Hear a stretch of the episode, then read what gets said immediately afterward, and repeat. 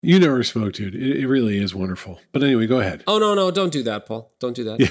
Okay.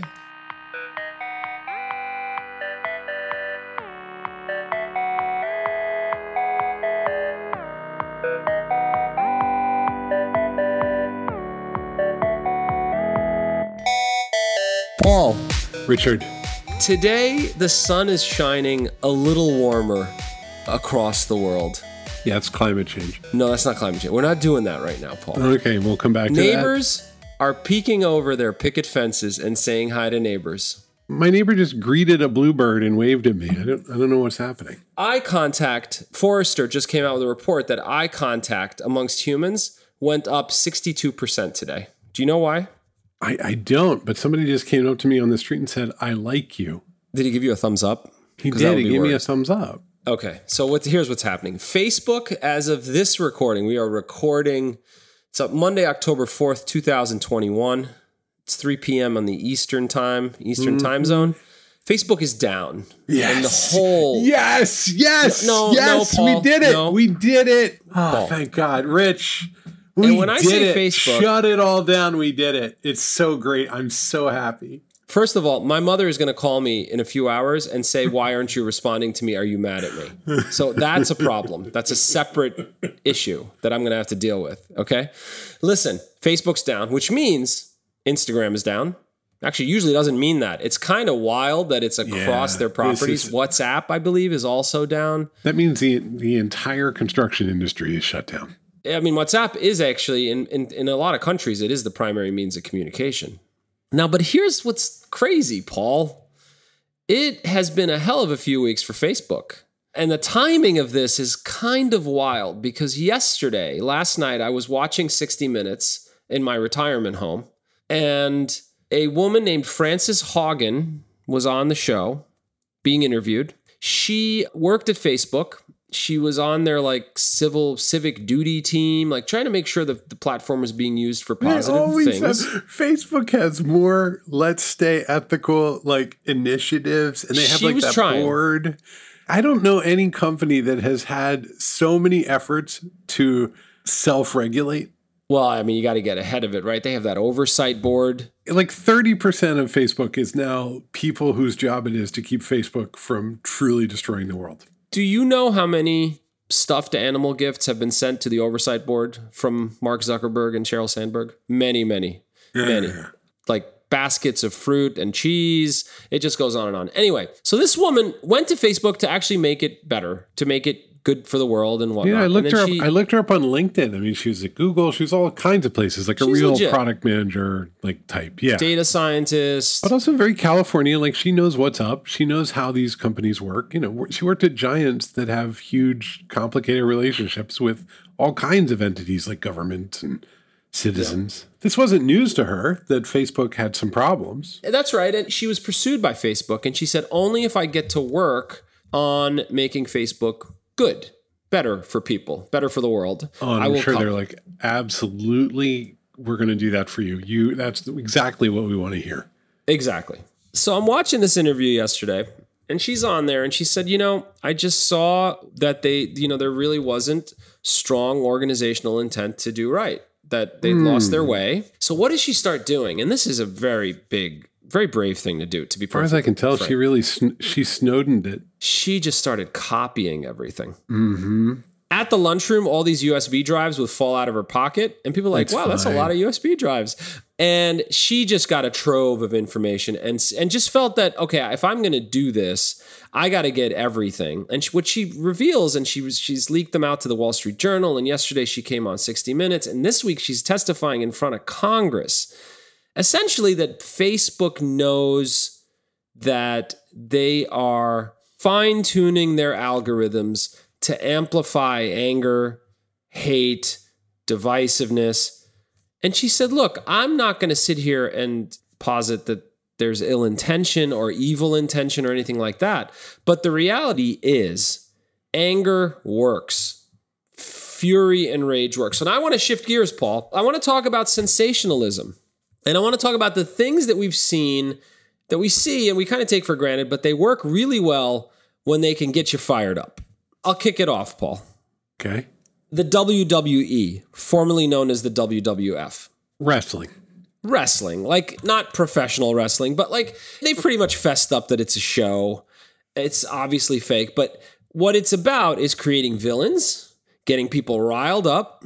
Big oiled up guys fighting as sort of fundamental forces. You know, they had those folding chairs that they'd smash on each other, but they were clearly made out of some other material that nobody got hurt. And so that's an example. I'll give you another one the weigh in. You ever see the weigh in before, like an MMA match or a boxing Oh, match? yeah, yeah. Just, uh, just everybody's just talking, just angry. they're staring at each other and sometimes the, the managers have to keep them apart because they're gonna they're gonna jump each other's necks and it's it's creating a narrative a story right? And actually every freaking movie ever made where there's an action hero you, we got to get you to hate something. And then we're gonna have you we're gonna have that hero show up and, and turn the corner and save the day right? This is something very fundamental and basic about humans. You don't need movies. I mean, this is every every political speech is about what they don't want you to do, what they don't want you to think, and how we're going to get it together, and we're going to really right. change things for the better. And sometimes that can be very, very well intentioned, like they don't want you to have good jobs, or sometimes it can be really bad, like they don't want you to storm the Capitol. Pissing people off and getting them to kind of connect to each other and pledge their allegiance to each other is just it, like when I'm about to say something silly. It's a power move. It's the true power move. It is the true power move. I don't know. I'm not a psychologist. I don't know what it taps into. I think it taps into the same brain chemistry release that, hey, did you hear? David and Cynthia are getting divorced. I think it's not that different than that, maybe amplified. Like gossip, gossip rags. Yeah, but also I think we feel really good when we know where the territory is and that we're on the inside. That's a big part of it too, right? Like that's Nuremberg, right? You, you see the rally and everybody's like, boy, it's nice to be inside that column of lights. Yeah. So what we can't deny is that humans have this weakness. Eh, Let's call it a weakness. Maybe that's not the right. Have this, No, no, it's the weakness. Sometimes we use it for good, but boy, does it, when it backfires, it backfires to World War II levels. That's right. And when it's exploited, I mean, when you say, I mean, talk about World War II, a lot of what prefaced World War II was exceptional mobilization of interests by hating something, something else, so anything else, right? So here we are. And so this is something that is inside of human nature. We're not going to deny that. And now you've got this platform, four to five billion users. Guys are really up to that now. It is up to that, right? It's more of humanity than it isn't. it's more of humanity than it isn't. That's right. And the platform we should let's let's state out loud Facebook's business model. It's not a subscription service. They sell advertising and they sell advertising against engagement. And they've found that if you push those buttons that stoke anger, that stoke frustration, that stoke divisiveness, there is more engagement. So now Facebook is left with a quandary, right? Well, I don't even call it a quandary. They kind of decided very clearly that we are going to optimize for engagement. And what the papers that have been leaked show is that they know it, that they know that the platform's algorithms perform way better in terms of engagement if you can get people fired up. All right, so let me give this back to you. So they they basically have said, you know what? That's what the people want. Give them what they want. They're going to keep looking at it. Give them what they want and sell ads on top of it. And yeah, they get angry and they do all kinds of weird stuff. But frankly, that's not our problem. Our problem is to deliver eyeballs to our advertisers, and we are the best at it. That's right. Which doesn't, in the abstract, just sounds like kind of any media hustle. But the problem is, I think you got you got a scale here that's unprecedented. You know, so you know when I'm reading this stuff, it's like, well, Instagram is really bad for the self worth of teen girls, and it's like that's actually the problem is at this scale. It's not like, well, you know, we're a magazine and we publish makeup tips, and you know, some people have some real problems with what we do, and then you kind of work it out over time. The problem is that the majority of teen girls are on the platform. They are, and they're keeping score on the platform, right? Yeah. And I think the implications here are no longer, wow, we're hating each other more, or wow, that politician is exploiting it. I can't see another news report of a doctor sitting telling you that this patient comes in on death's door because of COVID and he starts rambling off a bunch of crazy shit that they read on Facebook. He's like, I can't do anything about it. I cannot, I'm not going to talk them off of that. They've been eating this up for months. So people are dying. Let's push aside the moral arguments and whether it's we're going to be friendlier and warmer to each other without Facebook. If Facebook would just dial down that algorithm, people are dying. Because Facebook has put its hands up about being a media conduit and said mm-hmm. we can't really control those pieces of it, people are getting bad information and they're dying. That's right. God, it really has failed really badly. It failed during Trump's election. It's really failed during the, the virus. And I think what's rough then is you log in. I haven't I don't log into Facebook. I'm done with it. The big blue one. I, I barely look at Instagram. I haven't been on in a couple of years actually. I do use WhatsApp for family chat and a few other odds and ends. But WhatsApp is pretty neutral, right? But you know, when you go in, you're just it's sort of like, hey, it's you know, the big update that's like, hey, COVID nineteen we got you and come over here and look at this and read these resources. Same with Google. You search for something and it's like, here's what you need to know. So there's two things. One is, okay, so first of all, look, let me be really clear. This thing is a toxic Superfund site. I have I wrote about that in Business Week probably five, six years ago. This is a, a world catastrophe. They will never clean it up, and it is all of our problem. Okay, so like I, that is just like what I believe. I've believed it for a long time. I know people who work there. They're good people. This is a catastrophe all of us do things, but like, good God. All right, so there's that. Second of all, I can't stop thinking about like Sheryl Sandberg's fingers just sort of slowly penetrating the table as she claws in anger. Like, just, you Yeah. know, and Zuckerberg Yeah, just yeah. seems to go surfing. It's so surreal watching what they're doing and then how they're behaving. They sat down with their like PR handlers and the surveys and the you know the sentiment analysis and they've decided that it's unwinnable they're never going to be loved so they've right. taken a more aggressive posture and a different sort of detached more of a detached tact i think You want to know my hypothesis is how we got here? It's, I think it's really simple. I think it's like this because you've worked on digital products. You know, I've done things in public and worked on digital products. Let's say 10 people are real fans of your product. How do you interact with them? They send you an email. if the users of the products email Yeah, me they send you an email and, you know, the product is launched. What do you do? thank you so much Well, that's of course great you reply. And now, now let's say one of them has a little critical feedback for you. What do you do? Not, Appreciate not mean. I mean, as long as it's constructive, like we really thank you. Thanks for telling us that. I mean, we really appreciate hearing it. Okay, now that's 10. Let's say it's 100. Now let's get to 10,000. What do you do? It's getting tricky now. Uh, keyword Mm-hmm. Analysis on emails coming in. No, that's right. Now let's say it's 10 million, but a lot of the feedback, like a certain portion, two, three percent, is really toxic and people are starting to use your, your service for really bad purposes.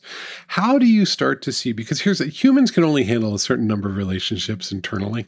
Like you can't have a relationship with 10 million people.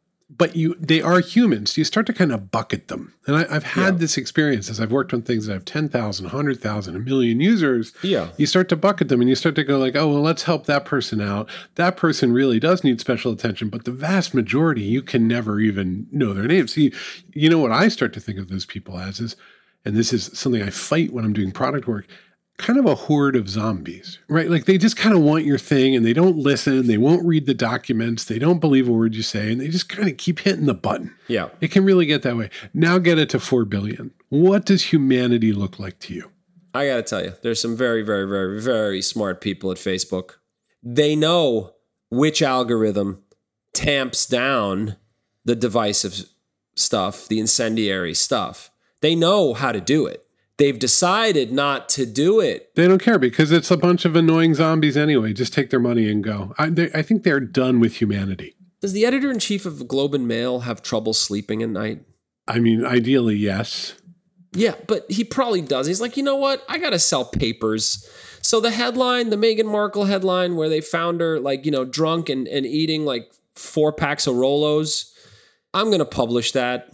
Just to be clear to our audience, there's never been any evidence that Meghan Markle and ever got drunk and ate four packs of Rolos. I don't think that's that severe of an accusation to begin with, but okay. I- I'm- I get very Rolos nervous, you know. Delicious after a few drinks, to be perfectly frank. God, wouldn't it be nice Anyway. to just eat some Rolos? When's the last time you had Rolos? I have not had Rolos in a really long time. Anyway, Facebook's enabling genocide. They can tune. They can turn the knobs. They're like, why bother with the zombie hordes? Let them just keep pouring their money into our buckets, and if they can go die, I'm going to go have a drink with my friends and go hike in the mountains. Okay, so now we've we've stated the case here. Now let's solve the problem. Well, well, but hold on, and, and this is what's tricky, right? Because we're saying this, and like when Facebook defends itself, it's worse. Like every time they go and they tell, they're like, "Well, we take your security very personal," and it's the same damn narrative, and it's just like, "This is harm. You've done harm. Can you please acknowledge any part of the harm?" And they're like, "Nah, not really. Okay, you're gonna solve it. Okay, solve it for me, Richard." Well, I'm not gonna solve it. I want to take you on a, on a journey, Paul. Ready? I'm ready. Do you know what happened in 1908? The mark Marlboro was registered in the United States. Hmm, cigarettes, Marlboro Man. Marlboro Man came later, but Marlboro, we're we're in we're pre World War One. In 1923, it started to get marketed. Now, let's take a guess. Everybody smoked. Everybody smoked. It was refreshing and delicious. 1923, they hit the market in the US. Uh-huh. The first warning label showed up in 1966 and it was That's 40 years. 40 years. And then in 1970, the Cigarette Labeling and Advertising Act of 1965 kicks in, and then for over they gave them some a few years to get their act together and put the labels on. Look, I don't know the history of how you get from 1920 to 1960, 1970. All right, that's 50 years. It's a long. That's a it's lot. A, of, it's actually incremental, and then there are a lot of think tanks and doctors who are funded who are like, no, no, no, it's good for your lungs. They probably knew in the 30s, 40s, 50s that we were killing millions of people, and you probably had a wicked, wickedly powerful lobbying I don't effort. Think, there wasn't that good an understanding of of cancer either, right? So that may be. I could do the same exercise with seatbelts. Like a lot of people had to fly through the windshield, Paul, for seatbelts to become mandatory in automobiles. Before had, you had to wear them, you had to put them in. There was a day when there was nothing to, to strap yourself down with. There were there were no seatbelts. Then they showed up, and then they were optional, and then they were required by law, and that took many years. Facebook is what twenty years old now, thirty years old, no, twenty five years old, Fifth, more like fifteen. Yep. But humans move slowly, man especially regulation. Regulation well, with, tends to especially with lots of humans. I need to see more people die before I make you put a warning sticker on on the back of that pack of cigarettes. It's just how it works, and it's because there are obviously conflicting interests. You've got a, a you know a massive tobacco lobby that existed for many many years that held kept it at bay that kept advertising. I'm sure there was probably it was gradual where you can't you can't be misleading in the ads, right? Stop telling people it's good for you in the morning. So that had to go away. And then eventually it's like, all right, we got to put a sticker on these things. When you're putting a warning label on something, it's pretty much come to a head. It's probably been it had come to a head for many years already. And hmm. probably million, millions of people died. What this illustrates is that government's ability to mobilize again and you know we're about to see this with climate change is notoriously slow because yeah. conflicting interests tend to bring drag on the right thing. Well, and I think also everybody wants to get out, right? Like they see it coming. So for, at first they're like, no, no, no, no, no, no, no, no, no. And then they're like, okay, but you got to give me a minute. Right? Yeah. Because this, you can't do it too quickly. And, and they, they literally just extract, you know, it's like the Russians after the fall of the Soviet Union. Like you got to just just give me like one more year yeah. to, yeah. to figure this out. And then eventually the policy shows up. That's right. And and you know what you actually have happening, and then this actually occurred, is that they shifted sales to other countries, Central America and South America, a lot of marketing of cigarettes, marketing of as the health craze took off here. It was really in the 40s and it was in the late 40s and early 50s that they started to truly establish the link scientifically. And then as pressure kept growing, you're right, they kept going like, well, we're not going to be able to sell as many cigarettes in the US. So, yeah, I mean, China became an enormous consumer of cigarettes. Now we can ask the question of whether the cigarette leadership, the owners of these businesses, they're probably publicly traded, the executives that run these companies, are they evil? Are we asking the same question? Is Mark Zuckerberg and Sheryl Sandberg evil? Are they evil? Before you answer that, let me do a thing, which I think, and I think this is a, a critical part. You got four or five billion people. Let's say it's two billion. Doesn't matter how many billion, it's billions. And you say, well, I mean, look at what the look at what you're doing. Look at the damage you're doing. You're really hurting segments of society. Don't I have an argument to come back to you and say, okay, yes, 99% of the people who use our platform use it to say hi to their cousins. That's your counter argument. My counter argument is like, remember when Mike's mom got sick and everybody rallied behind her? Remember when Sally went for the the fun run and we all we all chipped in and raised hundred thousand dollars? Like, I mean, what about that? Two to three percent, well, even less, 0.2 to 0.5 percent of people who drive over 80 miles an hour die on the road. Most don't.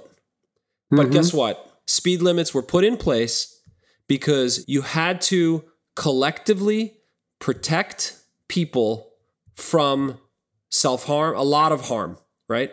And so, you know, this is the classic argument is and and Facebook has embraced this, which is people have the right to connect with one another, to be kind to one another, to bring joy to one another. Yes, they do. They also have the right to drive a car, but guess what? Uh, you infringe on liberties to actually expand liberty. Let me explain this.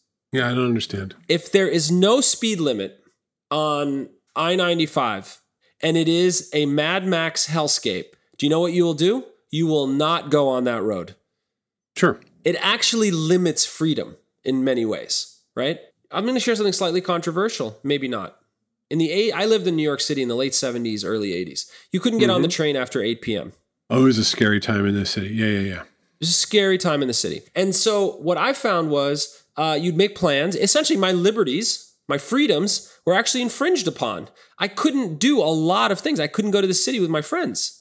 We'd all chip in so once in a while, or one, once we got old enough and somebody could borrow their dad's car, we would go into the city. But we had way more limitation as to what we could do, much less freedom. So what yep. happened? The city really attacked crime in a pretty aggressive way in what mm-hmm. would, many would view as an infringement on freedoms and liberties and whatnot. But what happened was the net result was actually far more freedom. I'm getting on the train at 10:30 at night without flinching. It became mm-hmm. a safer city and when it became a safer city, everyone's collective freedom actually went up. I mean, 10, 10, sociologists just burst into flames as you said that, but it is complicated. I mean, there's an old, I'm going to sound really hoity toity for a second here without laws, laws are infringements on freedoms, right? Mm-hmm. Thomas Hobbes said, Life of man would be solitary, poor, nasty, brutish, and short. Mm-hmm. That's a famous quote. Right, right. It's a famous quote. What he's saying there is look, this is during the Renaissance thinking and, and Thomas Paine and all this, you know, like freedom of individuals emanates from the individual and you should be able to do whatever he wants. And it's like, look, if you do that, you're not going to be able to leave your house because it's a it's a jungle out there. So you need laws to actually expand freedom. I, I mean, it sounds counterintuitive, but without those ground rules, I can't. I, I wouldn't take my kid on the street if there's no street lights and people are just racing across crosswalks. You couldn't. I can't go out. Yeah, no, no. I, I, mean, look, I like living in a civil society. It's one of my. I'm, I'm, a huge fan. I take the bus. Exactly. Even and and you can take this up to transactions and trusting banks and all of it. Right? We regulate banks. We peer into banks today. You know, I can tie together these strands, right? Because I'm sitting here saying, like, look, from a user perspective, Facebook's building this product and this platform, and they just look out and they're like, I am tired of humanity. Like they're just like like sort of exhausted gods. They're just like Eh, yeah. boy, there yeah. they are again. And sort of what you're saying, right, is like by allowing that, by kind of indulging their worst, you know, from my point of view, what they've done is they've indulged their worst opinion of, of humanity. And you know what's fascinating to me is like government in general, right? Even when it's bleak, tends to have a pretty optimistic point of view about humanity's ability to improve itself, especially like dem- the United States as a democratic government is like, okay, I know that was bad. McCarthy was bad. Other things are bad. We have done really bad stuff. You know, and depending on the administration in charge, we're like, maybe we'll put up a museum to commemorate the bad stuff, or maybe we'll pretend it didn't happen at all. We're always oscillating between those things, right? But in general, the take is, you know what? We're going to build a museum. We're going to do a thing. We're going to acknowledge what happened and we're going to figure it out. And it's going to take a while, but we're going to move on because we really, really, we believe in the people. We like the people. We're going to put, Facebook does not believe in the people. I don't think it does. Like I just I just don't get that. I, I, think you're right. You know, there's sort of this hyper intellectualism that can rationalize just about anything. Well, it's just- metrics driven, right? Because there there isn't that idea of like the individual vote matters, right? Like you know, they, they always talk about their, themselves as a kind of pseudo government and, and like their governance structures and so on, and they've got their advisory board and so on. But ultimately, in a democracy, right? The the vote matters. You have to actually think about what does the individual want, not what I think they should need, or what I think they want, but what they actually want. But instead, I think we're in this cycle where they they think that people are voting by reading things that make them enraged. They think that metrics are a kind of democracy, and I think that that is madness. You think that's how they're rationalizing it? I think it's just big dashboards on the wall, and they're like, "Well, fuck, man, everybody wants to look. People really care about I don't know the Yankees." Yeah. How do you fix it, Paul? I mean, Facebook's not going to be deleted. Well, who knows? It's still down as of this uh, podcast. so maybe, somebody still, just hit delete. I, I, don't know for sure. You know, you can do that. You could just get rid of the code repository. Okay, so I mean, let's just look at the past really quickly. I think that they're the way that they understand their users is broken. I think it's a global platform, which makes this really, really complicated. And it's not like you can you can't call the UN in to negotiate. I think strong regulatory effort by coordinated Western democracies to start regulate Facebook.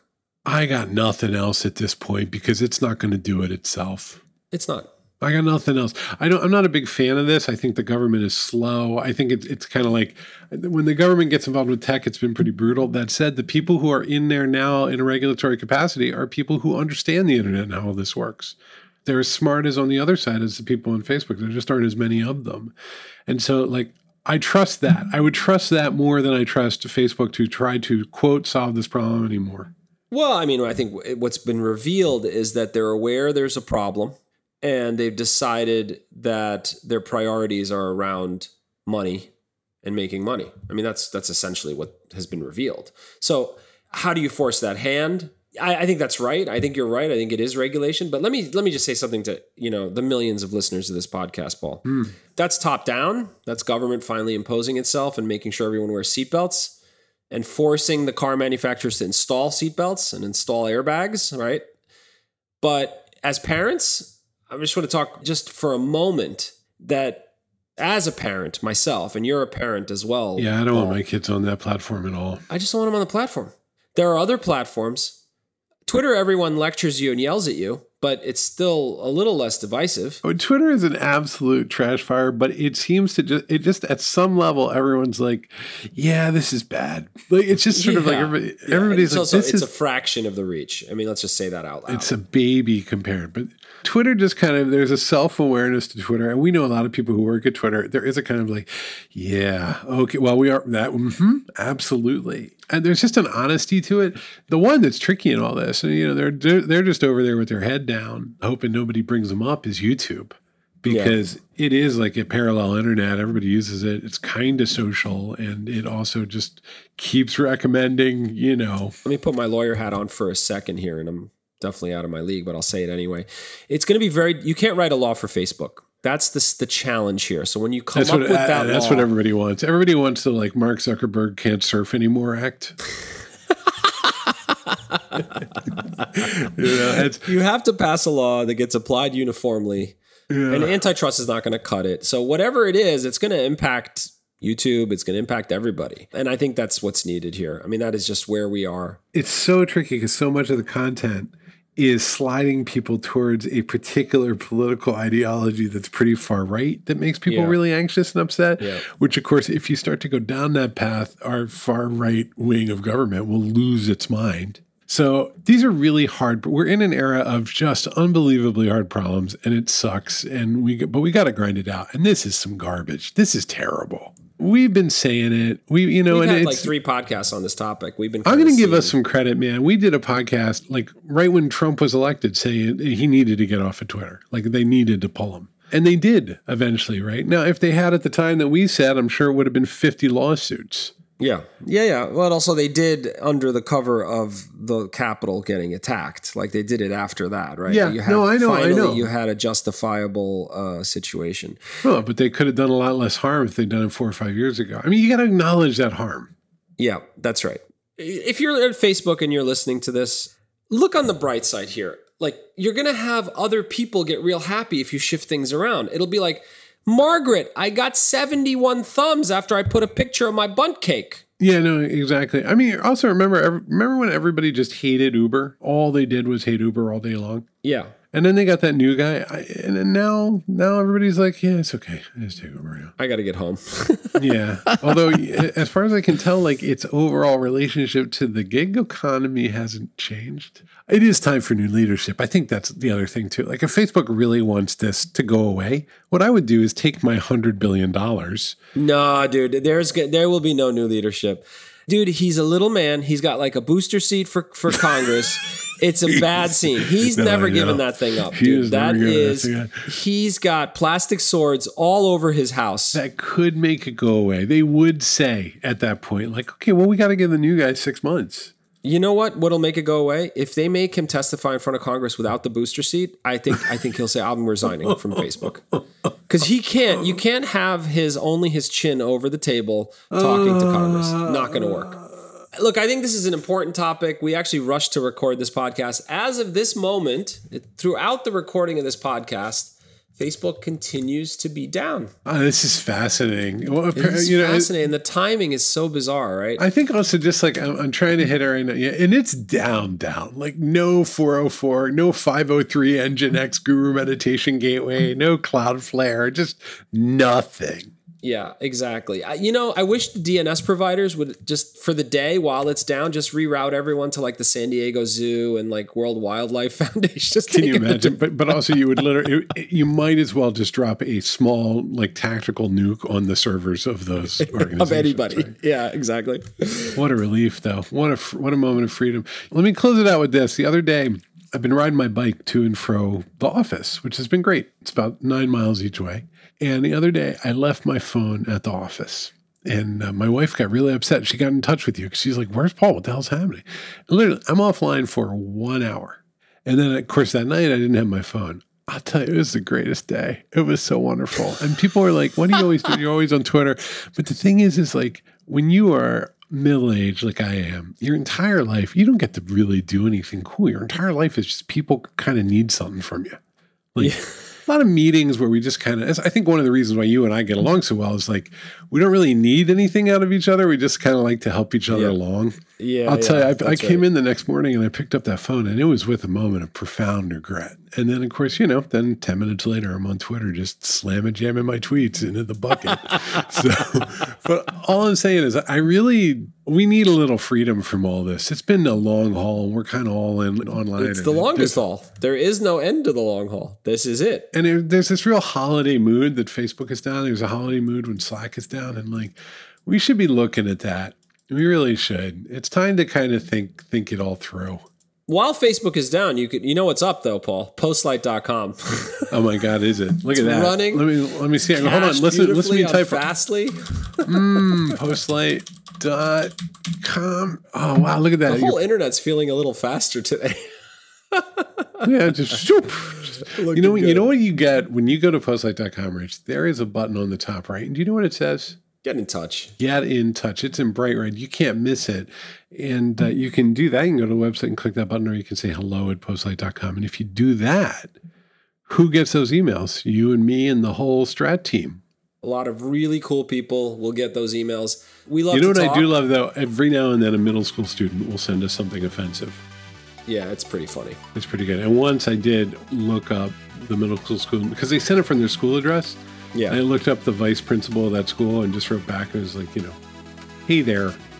I don't think Vice Principal Adams would be really impressed with your email.